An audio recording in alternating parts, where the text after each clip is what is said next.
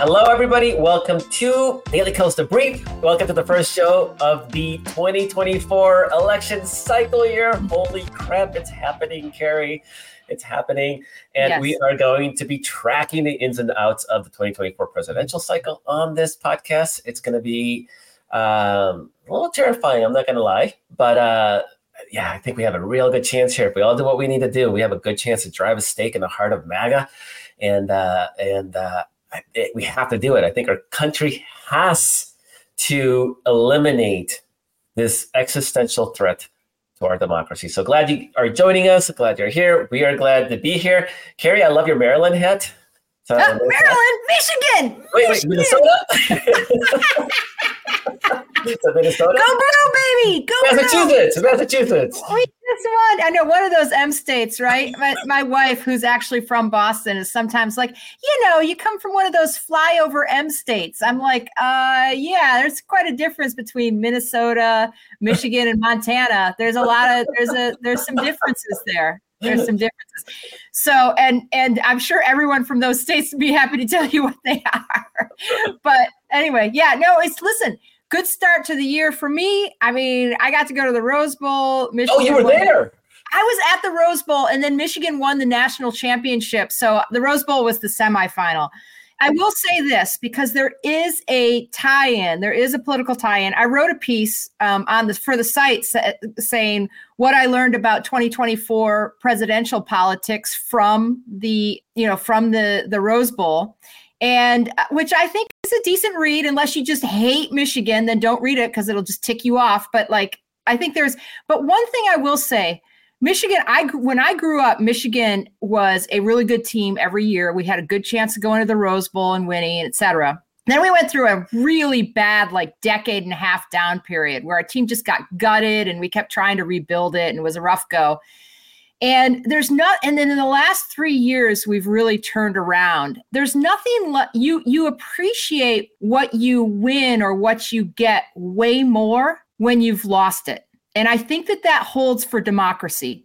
When, you know, democracy has been just considered for most of my lifetime to be in the ether of the United States. It's just there. It's just in the air you breathe and it's not going anywhere. It's baked into our national founding document, right? Why would you even question? Right. You would premise. never question it, right? You would never question and and we've been we've had to question it over the past, you know, hand basically in the Trump era. Um, Trump and his MAGA cultists have made us question it. And so now here we are and we have to fight for it. And, you know, it's it, it, democracy is going to be a lot sweeter and we're going to be a lot more appreciative of it assuming that we are able to prevail here, um, hopefully in short order and not in the long term. I mean, hopefully we can prevail in the next decade and not have to have a longer march back than that. Yeah, I mean that that analogy actually also holds true for abortion rights. Same thing. Exactly. That's exactly right. And which is a whole, which is an abortion rights, that's all about freedom, right? We're talking about having freedom here versus not, right? That's the, that's the difference in, in saving our democracy. We get freedom uh, or we get no abortion rights. We get, um, you know, people are stripped of their healthcare decisions. We get book bans. Yeah. We get, yeah, all, all, contraception, all kinds of stuff. I mean, there's all kinds of stuff baked into that. So anyway. Yeah, it's been fascinating. It's- a theme that we've actually hit upon significantly last year, and it's going to be a theme that we're, it's definitely going to loom large in this coming presidential election. Is how Republicans used to identify with the whole idea of freedom, and how they utterly surrendered that in in not they didn't even Democrats didn't even have to fight for it. Republicans just sort of kind of handed it to them on a platter and said, "Here, you're now the party of freedom because we're the party of going after corporations like Disney and Miller Lite. We're the party that's going after people's abortion rights and their contraception rights. We're the party that's going to question, that's going to stick government into everybody's business and forget that freedom stuff. We talked about that. The only time we talk about freedom anymore is the uh, Second Amendment, it's gun rights. Like I, I just understand because everybody loves freedom. It's it was a great concept, and if you're so strongly branded with that word, and to just give it up like nothing, and uh, Donald Trump was a big part of that. Ron DeSantis has been huge in in leading the charge, and as much as as uh, conservatives have cried about being canceled, like they've become like the kings, uh, the masters to try to cancel people, like Harvard's president, uh, over things that they don't like, and so they have they have become what they used to claim to hate the most. Uh, they used to claim that Repub- that Democrats were taking away people's freedoms, and quite frankly, I'm I'm kind of glad that this is something that that has sort of flipped. It makes our lives a lot easier in selling the Democratic Party not just to our own faithful, but also extending it to the the swing constituencies in the suburbs. I think it's no surprise that suburban white uh, college educated women have been swinging in our direction. It's no surprise that the first word in Joe Biden's announcement speech back last year was freedom, and it's something that Democrats are definitely are going to ride very effectively. I think into the into these uh, these elections. Sorry, I've got a leaf blower here, so I'm just gonna. I'm just saying, you know what, Markos, you are so right, and then I'm gonna mute myself again. so the the main topic of today's uh, show actually is not going to be about the general election. We're going to have plenty of time to talk about that, but we're going to be talking about the um, Republican primary. And we the next time we talk on this show will be the day after the Iowa caucuses. So we're going to have a lot better sense if there's going to be much of a Republican race in 2024. Right now, obviously, Donald Trump looms large. He's got the big polling leads. There's hints that maybe South Carolina former Governor Nikki Haley is getting a little bit of traction. Ron DeSantis has polls some polls show he has support in the high single digits, low double, you know, 12, 13%. Can he make a run of it? There's always this question, Karen, you, you know this very well, having tracked politics for a long time, elections, but there's always this question about how important a ground game is in Iowa. And there's a sort of pretense that, oh, the ground game. And Ron DeSantis, he's he's got he's got all the preachers. He's organized the preachers and evangelicals. And and I'm not sure what Nikki Haley has organized. Um, and I've actually seen a bunch of stories about Trump having zero ground game in Iowa. Like he's he's like so self confident so incompetent, he can't put together anything. Is the ground game going to be a thing, or is Donald Trump just going to ride his name recognition in the MAGA cult to an easy Iowa caucus victory? I mean, my, my guess is yes, he will. Um, you know, his mag his his ground game, I think at this point is the MAGA cult, and I think the difference here in this primary is that that I don't think that we've had in Iowa in uh, that I can remember like in my lifetime is that Trump is virtually an incumbent, right? Usually when you have the Iowa caucuses, you have upstarts or, you know, established politicians who obviously haven't held the presidency before. So like Obama, who was an upstart in 2008 and you and and Hillary Clinton, who was an established very established politician, national politician, but certainly hadn't won the presidency yet. Um, you know, other than having, you know, her husband had, and she had resided in the White House. But that's it's just it's wildly different in that sense because it's almost like Trump doesn't have to work without having to have a real ground game ground game the way most people do um, in an Iowa caucus. And really, unless you've covered an Iowa caucus or actually are an Iowa Iowan or in the past have participated in such a caucus or whatever, it's hard to kind of imagine like what it's like to go to these gymnasiums and have these people show up like in very usually very very cold bitter weather to you know to sort of caucus for their candidate and try to convince people if they if other candidates don't meet the threshold hey, hey, why they sh- yeah. yeah. actually, this is a good chance to explain what the caucus is because I bet yeah, a lot right. of people still and, and you, you were starting to get into it, but let's let's if you could step back and just start sure. from the beginning. What is an Iowa caucus? Because it's not okay, democracy. So, no, it's not democracy, and it draws an it, it draws sort of an insanely low proportion of voters to it. Right? It's not something where you get to just go and cast your ballot and then walk out. Right? Now, sometimes when people cast their ballots, they wait for hours in line. Right? You know that does happen in in big elections, but but a caucus is really where um, a group of people, you know, groups of people across the the state descend on local you know places that are designated usually like a, a you know school, gym. school gymnasium yeah. that type of thing that's the like one of the most typical and you go there and you get into you know you divide up into your factions of the people that you are supporting and then um, the account is taken and i can't remember the actual threshold that you have to meet but the candidates all have to meet the a threshold of the percentage of people that are there in that particular j- gymnasium so you literally count how many people are in that gym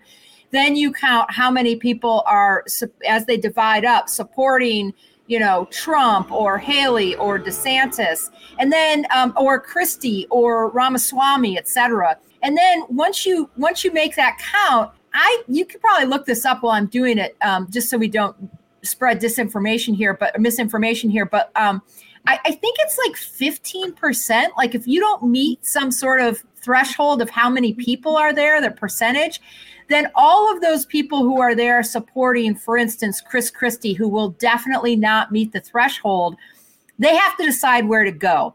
And at that point, you're having a conversation where the where the DeSantis folks and the Haley folks are trying to ma- yeah. negotiate. Like, come here, come over. Yeah, come, come over the water's warm and let me tell you our candidate's the best and if you come over to us then you know we can like if you really want someone to beat trump and maga then don't go over to desantis because he's essentially trump light and you know that like this is the type of negotiation that's going on and so it's a wild thing and it takes several hours to play out um, and it really shows you why you can't you can't kind of unless you're an, a, a practical incumbent which is what trump is you can't kind of half-ass excuse my my french there but you can't kind of half-ass call it in you know, in Iowa. Like you have to convince people that they want to go out in the bitter cold and spend three hours typically. It's not, it's not a secret ballot. It's no, it's, it's out in the open. Yeah. Uh, turnout is about two to three percent traditionally uh, Iowa's yeah. electorate, which is one I still don't understand how Iowa kept that number one spot as long as it did, and the Democrats finally killed it. They they took away Iowa, New Hampshire's number one uh, role because of the wildly undemocratic and the amount of power that they had in filtering out the actual presidential field uh, was unwarranted for a tiny percentage of an unrepresentative white rural state. So, uh, good riddance on the Democratic side. Republicans, of course, they they kept it for whatever reasons they decided to keep it. I miss it. I'm gonna. no, no. Haven't covered it. I actually miss no. it. You know what? Let me just let me give you the counter. Let me just give you the counter. Someone like Barack Obama can go there and spend time there, and but, by virtue of the fact that you're focusing on such a small portion of people in a small state, you can actually make a name for yourself. Barack, Barack Obama probably wouldn't have ended up president if Iowa hadn't gone first, and I'm not kidding. So, um, so you because of that you can go into gymnasiums and as a person who's relatively unknown on the national stage convince a bunch of people make believers of them and the, i'm not talking about the republican because the republican is totally different. Their whole their whole caucus is um, is sort of uh, overshadowed by evangelical voters and how much influence they have. But you know barack obama like he he launched he he got rocket fuel out of iowa and as we all know then lost in new hampshire. So you know just nothing right uh, the counter counter counter argument. Whoa Kerry, we're in the we're in a real debate here the counter counter counter argument is that um, this was more the case back in the old days when people had to sort of connect on an individual basis with with voters because it was three te- television stations, you know, maybe mm-hmm. one or two big radio stations. Local media was a big deal, so you had to actually talk to people and make sure you were covered by local media. That really started changing in 2004, actually, with uh, the rise of the internet and and blogging. We were a big part of that. We had people like Howard Dean and Wesley Clark um, have boomlets, and they were tested in that national cauldron of presidential politics, and both of those guys failed, but they had their moments. And and uh, in the end, we got the establishment figure, right? We got John Kerry in 2004, but in 2008, Barack Obama was a big deal. Like he was already had a national, heavy national following. He was already raising tens of millions of dollars. I don't see how different it would have been had that first primary been South Carolina. In fact, it may have been even more help because you know South Carolina has a heavily black Democratic electorate. So the current democratic system has basically well, except that he was down he was down in south carolina the south carolinian the black south carolinians at the time were more supportive of hillary clinton simply because they really didn't believe that a bunch of white voters yeah. would would would support him yeah, and, and once he true. came out of Iowa and a bunch of white voters did support him, black South Carolinians were like, "Whoa, hold on here! I think we got a candidate." So, and we don't know. Obviously, it's a different environment yeah. because he, he would have done well enough to obviously go on to Nevada and to other states. So it, yeah, it wouldn't, no, it wouldn't have yeah. killed him. In the end, I'm sure in the current calendar, the outcome would have been those two candidates going out the you know distance, like happened in real life, right? Like oh, they were the two strongest candidates by far absolutely. In, that, in that in that field. But it would have um, been it would have been them we yeah we have we have now a system that is that has a more representative set of states that represent the base of the democratic party not rural white voters that can afford and a lot of that in, in, iowa it's not it's not working class people that are actually showing up to the caucuses. They actually have to work or they have kids. You know they can't get childcare. So you have a bunch of really old people. So you got it generationally it's not even representative. You mean you get some college students in some college precincts but there's not a lot of that in iowa iowa's a very old state already. that i was at covering obama was very young yeah, I mean, young, and they must have been in one of the very so, few college area so or, or about, They were so jazzed about Obama, so jazzed. But anyway, it's, it's anyway, it's not really. And you know what? Throw it in there. Have straw polls. Like I'm, I'm all for that. But the idea that, that it was Iowa that was going to actually determine, not Iowa, two percent of Iowans that were going to determine who our finalists for the presidential field were was grossly unfair. And in my ideal world, honestly, Kerry, it wouldn't even be South Carolina. It would be rotating cast. It would be regional. Like this year, the Midwest starts, and you know, South, uh, West Coast, and East Coast, and then it would rotate every four years, or sure. when there's a real presidential election. It gets a little complicated, obviously, because states have to agree individually when their primary is, and uh, some of the challenges that that the parties can't just dictate this. And so, in my ideal, ideal world, you might even have a national primary where you have a series of votes and it's all on the internet, like it's all online or, or mail voting. So there's just ways to do it to make it more fair. Iowa, a one-off might have been fun, but the fact that they held that position for, I don't know, 100 years, however long it was, primaries have been around since the 50s. So 50, 60 years, they kept that, that monopoly was grossly unfair for the rest of the country. And frankly, I don't think it gave us the best candidates a lot of the time because the kind of candidates that won were the kind of candidates that went in there and promised ethanol and things that and it wasn't it was parochial interest deciding who the rest of the country was going to have as presidential candidates. So I for one am glad. But all that said, what would it take for to basically harm Donald Trump? Like what kind of result would it take for people to go, wait a second, Donald Trump is vulnerable. And I think it is 55% and less. I think if you get to a point where Trump does not, I mean, he may get 55 and Nikki Haley gets 15 and DeSantis gets 10 and whatever, right? But if the anti, or not the anti Trump, because it's not necessarily anti Trump, if the not Trump vote is close to 50%. That's right. That's right. I think that sets a narrative that that's right. half the party, even though we're talking 2% of Iowans. yeah, yeah. No, that's right. That's right. I mean, everybody's, first of all, right now, Trump is a non story in Iowa because all of the national reporters expect him to win. Right. Yeah. So he's like, so they're just that assumption just makes him not interesting. I think every, what the question everybody has is who comes in second. But I tell you what is a Trump story. If he doesn't get above 50%, right? And if it, even if he's in the 51, 52, start to look a little you know, iffy because because yeah. then he starts to look a little vulnerable, right?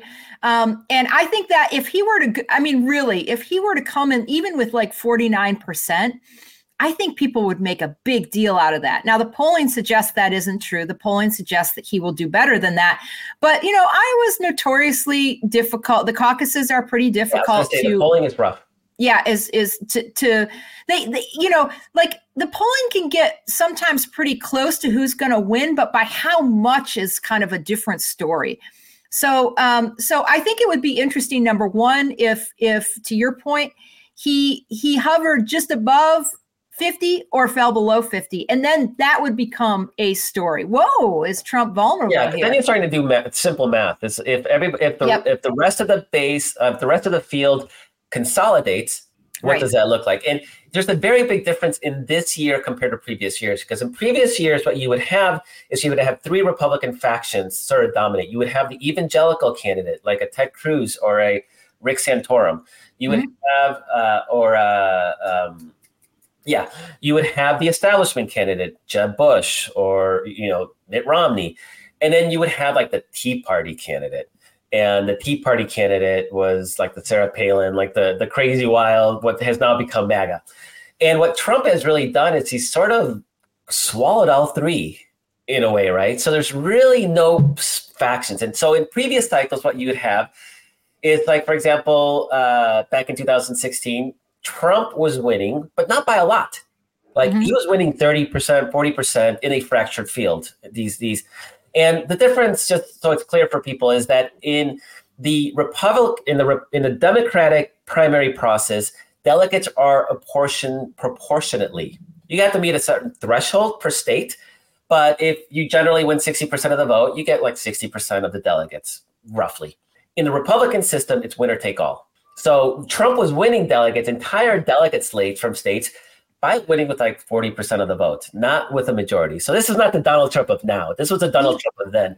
Even and, less than 40. He was winning with like 33 to 35% of the vote. And then take because the because the vote was so, I mean, was so divided up. I mean, yeah. that was yeah. So and so what happened is towards the end, and Kerry, remind me because I know Ted Cruz was one of the one of the survivors, and there was somebody else that was that lingered to the very end as well. And they were. Do you remember who it was? It wasn't Jeb, was it? It was Ru- no Rub. I don't think Rubio. It depends on what you're calling the very end, because Ru- I, I don't think Rubio. Rubio basically he he had a ticket out of Iowa. He came in third, um, and we don't need to dwell on this for too long because because what we should be talking about is what's yeah. going to happen. But Ru- Rubio came in third out of Iowa. Then then um, he got thumped by Christie on the debate stage and had a rough time in New Hampshire. Had a bad showing yeah. in New yeah. Hampshire, and, and then he dropped off shortly thereafter. Yeah, but I don't remember till the very end. It, there was a three person race, and had had, and the same thing happened back uh, when when Mitt Romney what you know got the nomination. Is is that you had the three factions and nobody wanted to give up their position because they were getting their solid 30%, 25, 30%. And there was no unified anti front runner candidate. I think this year, because there's no factions, they've been erased. Trump has sort of co-opted all three of them. There very well could be a situation where if if Haley's at 18% and DeSantis is at 12 or you know, roughly, that DeSantis is like, yeah, I'm not going anywhere. I'm out of here. Like DeSantis doesn't have an ideological reason to stay in the race. It's been embarrassing. Like, you know, he should be dropping out yesterday. It's so bad. So I, I could see a very real situation that, given the right circumstances, that Nikki Haley can actually, with a more unified field, can start getting up into the 40s, mid 40% against Trump. And even if Trump is winner take all, winner take all, winner take all, like she can linger because she's close enough to sort of start flipping. And all she has to do is start well, winning at some point. And right, we don't, we don't even probably not. Probably but, not, but possible. And we have polling that suggests that that's completely plausible because that first of all, if I think if if Haley takes second, that would be a, a, a decent surprise in Iowa. And I bet you, um, you know, the DeSantis support and uh, and donor support would dry up overnight. They'd be and, like, and "You're done." What, it's what, what what drives candidates out of the of the primary isn't their own will to keep fighting; it's money. Yeah. And oh, absolutely. Shut that. Sh- they shut that stuff down immediately. If they see their right. guys not winning, boom, money gone. Right. And he's already been ha- DeSantis has already yeah. been having trouble. A lot of internal trouble in his, you know, in his uh, campaign and whatever. And it's not to say Haley hasn't made some missteps, but she doesn't have it. She doesn't have like this internal fight going on within her own camp. and let's just look at the just a just you know, for instance, let's just say she's neck and neck, um, you know, with DeSantis for second. She has a real shot in um, in uh, New Hampshire, whereas DeSantis doesn't. He's like in most polling now down into the single digits. In the latest um, University of New Hampshire poll uh, uh, with CNN that just came out, I think today, Trump's at 39%, Ooh. Haley's at 32%, and Christie's Whoa. at 12%. Okay. So those are the top three. Now just think about this. What if, and I don't, I don't, I, I don't pretend to know what the heck Chris Christie would do because he's got a big ego and he, you know, he's he's got a reason to stay in, which is I'm the only one that will say no one should vote for Trump and blah blah blah. If Trump's at 39 and Haley's at 32, if Christie were to drop out, she would get almost all of Trump of Christie's votes because Christie's voters they're not DeSantis people. They're not interested in DeSantis. They they are there because they're the anti-Trump folks, and yeah. they would they would put they would essentially put um, you know push Haley if he were to drop out into the 40s. And, you know, Trump would obviously get some fall off from other people too. But the other thing that you have happening in New Hampshire, which I think, uh, which I haven't seen any really good reporting on, maybe there's been some, but I haven't run across it yet, which is there's a bunch of Democrats in New Hampshire who are going to be twiddling their thumbs on primary night because they don't really care about voting for Dean Phillips and independents too who might be democratic leaning and they can vote they can re-register as republicans and vote in the republican and trump is dreadful enough that he's the type of person that inspires people to go out and change their res- registration so that they can vote against him in the um, in the primary, and they that could very well happen. So even if that's just you know ends up being you know a, a, few percentage points of the vote, that makes a big difference. Like Haley, there's a lot of reasons that Haley could have a surprise upset of Trump in New Hampshire. All right, and, so. I'm yeah. gonna I'm gonna sort of recapitulate a lot of what you said. So this yeah. is sort of like the the fluke. We have a real Republican race scenario, right? So Trump 50, 55%. You have Nikki Haley come in pretty strong with a strong, dominant second place uh, finish, which just sort of knocks out everybody else because it's such a weak field. There was that, just a quick aside, there was a story, I think it was the Washington Post, that interviewed some Trump supporters in Iowa, and they had no clue when the caucus was because there's no campaign telling them. So literally, they were asking the reporter when is it this Monday? And the report's like, no, it's next Monday. That's great. And, like, and, where do we need to go? Like they have no clue, right? So there, there's that little things like that. I mean, that could be worth five, ten points for all we know. And and um, so you have Nikki Haley. Maybe she gets twenty percent, eighteen percent, whatever. But everybody else is sort of lagging. So immediately you have the the DeSantis drops out. People Ramaswamy, he might not drop out, but he people will be like, okay, he's done. And then you get into New Hampshire where you're right, you have somebody like Christie, and Christie's like, you know what? My job here is to kneecap Donald Trump. And what better way to do that than to come out and forcefully endorse Nikki Haley as the one person that can save the Republican Party from the, you know, from this stranger things have happened. And she either she wins, which whoa, I mean, then she's going into home territory. And then you might even get a situation like like you talked about with Obama, where black voters in, in South Carolina weren't taking him seriously because why would white voters vote for a black man? Suddenly thinking like, oh, you know, this this is a real candidate. This is a serious candidate. And it changed sort of the dynamics of that vote.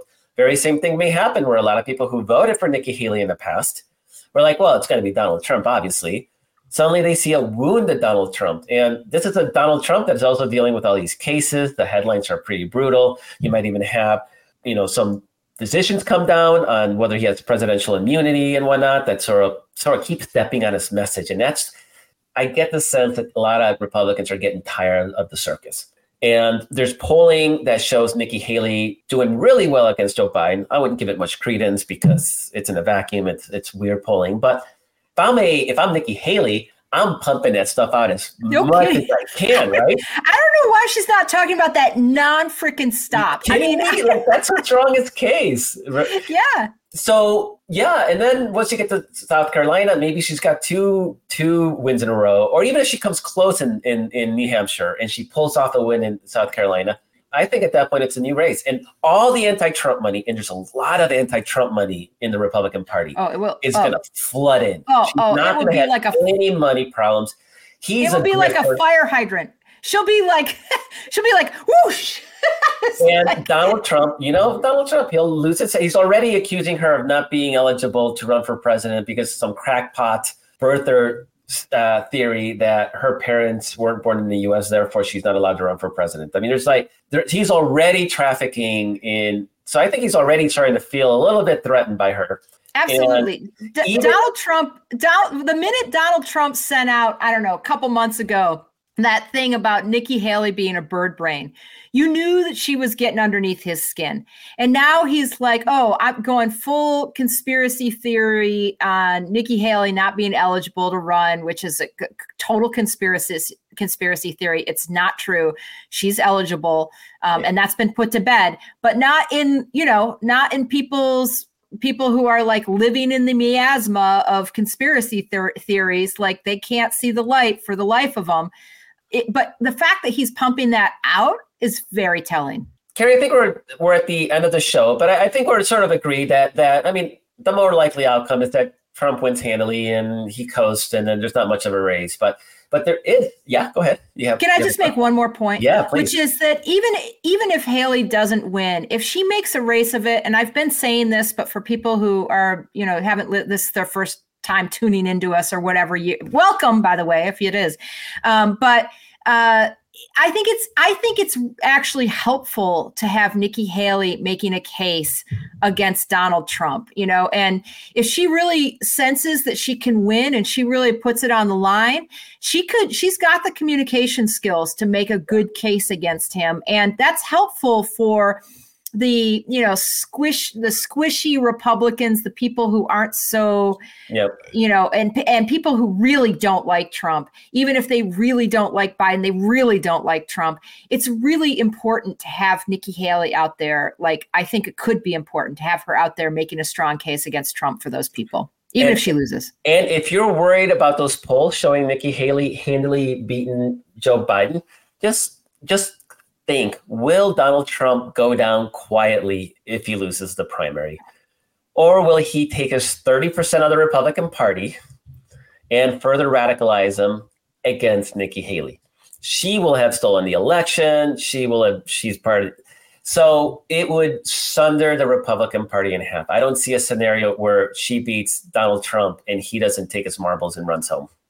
Unless, unless there's a backdoor uh, promise for a, uh, you know, for a pardon.